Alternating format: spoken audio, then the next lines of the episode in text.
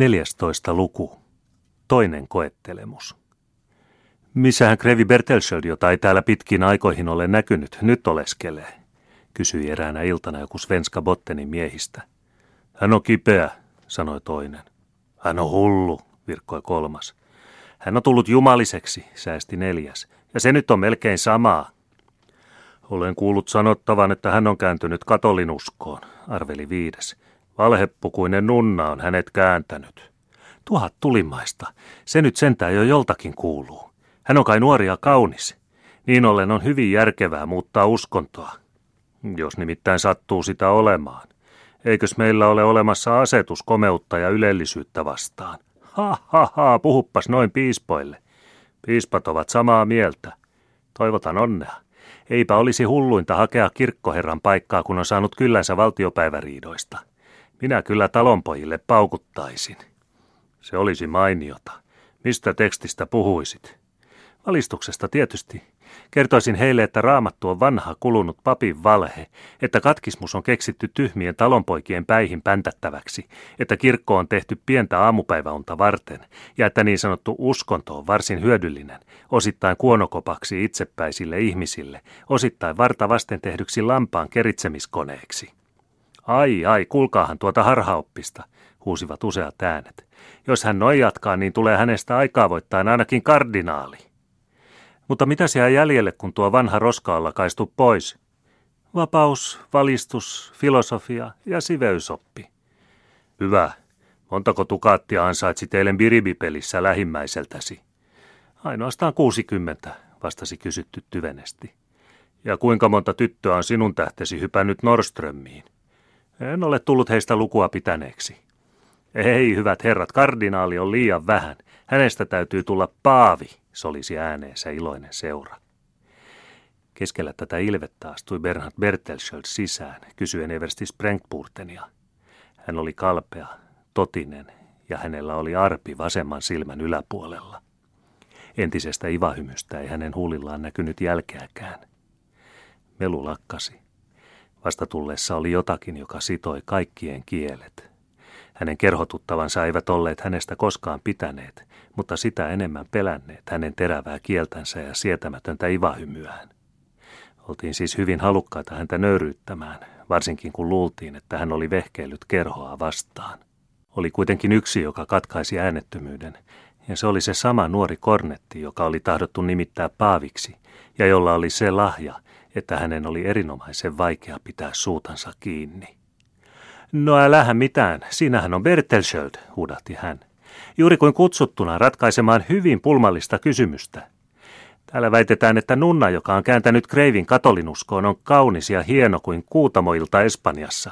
Mutta toiset sanovat, että hän oli morsiusneitinä silloin, kun Ludwig XIV meni naimisiin Madame kanssa noin 7 tai 80 vuotta sitten. Bertelsköld oli vaiti. Hän ei ollut läheskään vielä selvillä omasta itsestään. Hänestä tuntui kuin hän olisi ollut leopardi, jonka kynnet oli katkaistu. Pyydän anteeksi, jos olemme erehtyneet, jatkoi Kornetti ivaten. Toiset väittävät, että Kreivistä on tullut muhammettilainen. Allah on suuri ja Muhammed on hänen profeettansa. Onko paroni Sprengtpurten kerhossa, kysyi Bertelsköld.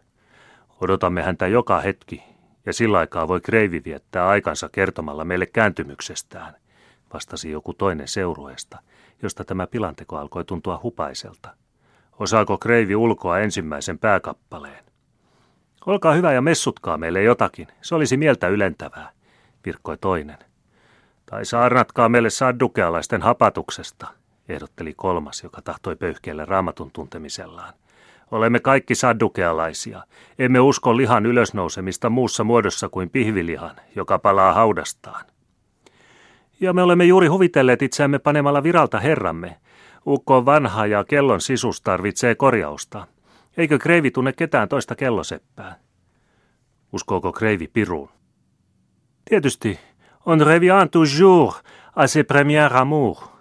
Kreivi ja Piru ovat vanhoja veljiä. Fidonk, hyvät herrat, täällä kärryä tulikivelle. Tuokaa siirappia. Kreivi Bertelsöld pyörtyy. Kreivi Bernhard ei pyörtynyt, mutta oli sen näköinen kuin että olisi voinut pyörtyä. Hän oli hyvin kalpea. Hänen entinen elämänsä kääntyi nyt häntä vastaan terävänä kuin orjan tappuran piikit. Tämä oli hänen ensimmäinen ulkonainen taistelunsa sitä maailmaa vastaan, jonka hän oli kieltänyt, ja nyt tuli hänen valita lippunsa. Hyvät herrat, sanoi Kreivi Bernhardt, voimakkaalla ponnistuksella hilliten kuohuvaa vihaansa. En aio saarnata teille, vaan tahdon kertoa teille pienen matkaseikkailun Espanjasta. Tehkää niin, tehkää niin. Kertokaa meille jokin huvittava rakkauden seikkailu, ivailivat kuulijat. Matkustin kerran, kertoi Bertelsöld, uuden Kastilian ja La Manchan kuivien vuoriarojen läpi Toledosta Andalusiaan Villa Francaan. Maisemat olivat maalauksellisen kauniita, ja muulinajaja, joka oli oppaanani, ei lakannut ylistelemästä kotimaataan kauneimmaksi maaksi auringon alla. Usein kun näin korkeat vuorenkukkulat iltaauringon kultaamina, tai kun tie mutkitteli kauheiden syvänteiden ohi, olin valmis yhtymään hänen ylistyksiinsä. Mutta kun näin tämän maan olevan niin aution ja hedelmättömän, enkä löytänyt yhtään virvoittavaa lähdettä, josta olisi janoni sammuttanut pahtavassa auringon paisteessa, en muuta kuin sameaa vettä tai huumaavaa viiniä. Silloin ikävöin sieltä pois, vaikka koetinkin vakuuttaa itselleni, ettei mikään ole ihanampaa kuin matkusteleminen näissä vuoriseuduissa. Vihdoin laskeuduimme vuorilta ja lähestyimme Andalusian ihania lakeuksia, joiden läpi lukemattomat vedet virtailevat, joiden välissä kirkas Guadalquivir mahtavana ja tyynenä kulkee hiljaista kulkua mereen. Kuinka toista olikaan tämä maa verrattuna niihin polttaviin erämaihin, joista tulin. Ilma oli niin puhdas, taivas niin sininen, linnut lauloivat ja niityt tuoksuivat tuoreuttaan. Minusta tuntui kuin rauha ja siunaus olisivat kaareutuneet taivaallisen kirkkauden tavoin tämän ihanan seudun yli. Mutta oppaani oli toista mieltä.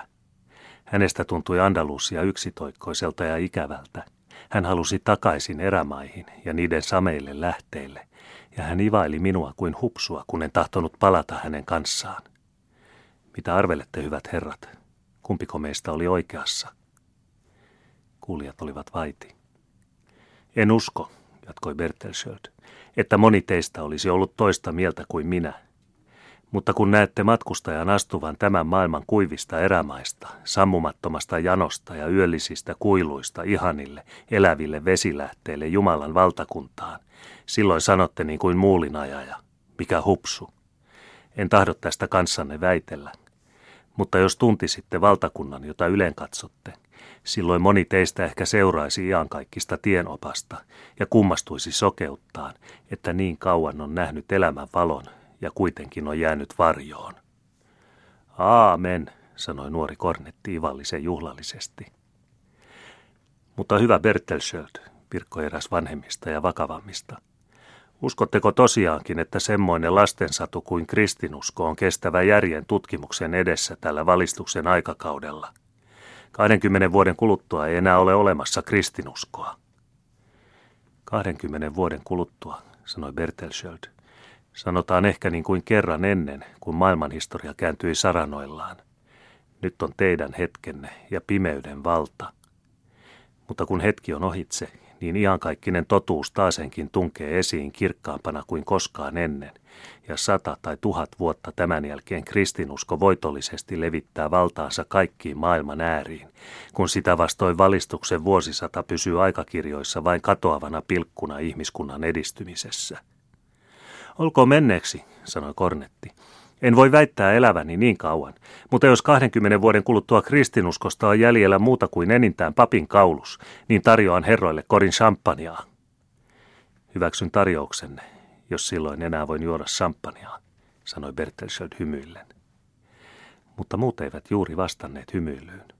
Tuo iloinen Svenska Bottenin seura ei ollut enää oikealla tuulellaan, ja samassa astui paroni Sprengpurten sisään. Herra paroni, sanoi Krevi Bernhardt. Olen teidän läsnä ollessanne häväissyt markiisita Regmontia, ja te olette pyytänyt minulta hyvitystä.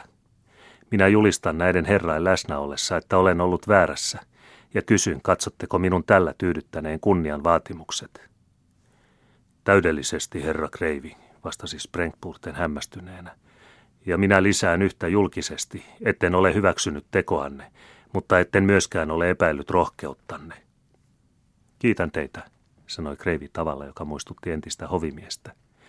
Perhana vieköön, kuinka juhlallisilta herrat näyttävät, sanoi Sprengtpurten, kun hänen vastustajansa oli mennyt.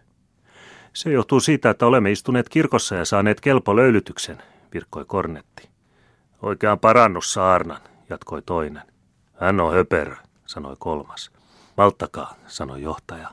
Meidän on keskusteltava tärkeämmistä asioista. Aika lähenee. Vihdoinkin, huudettiin yhtä aikaa monelta taholta, ja kohta oli pieninkin jälki Bernhard Bertelschöldistä ja hänen kääntymisestään haudattu politiikan palavaan uuniin.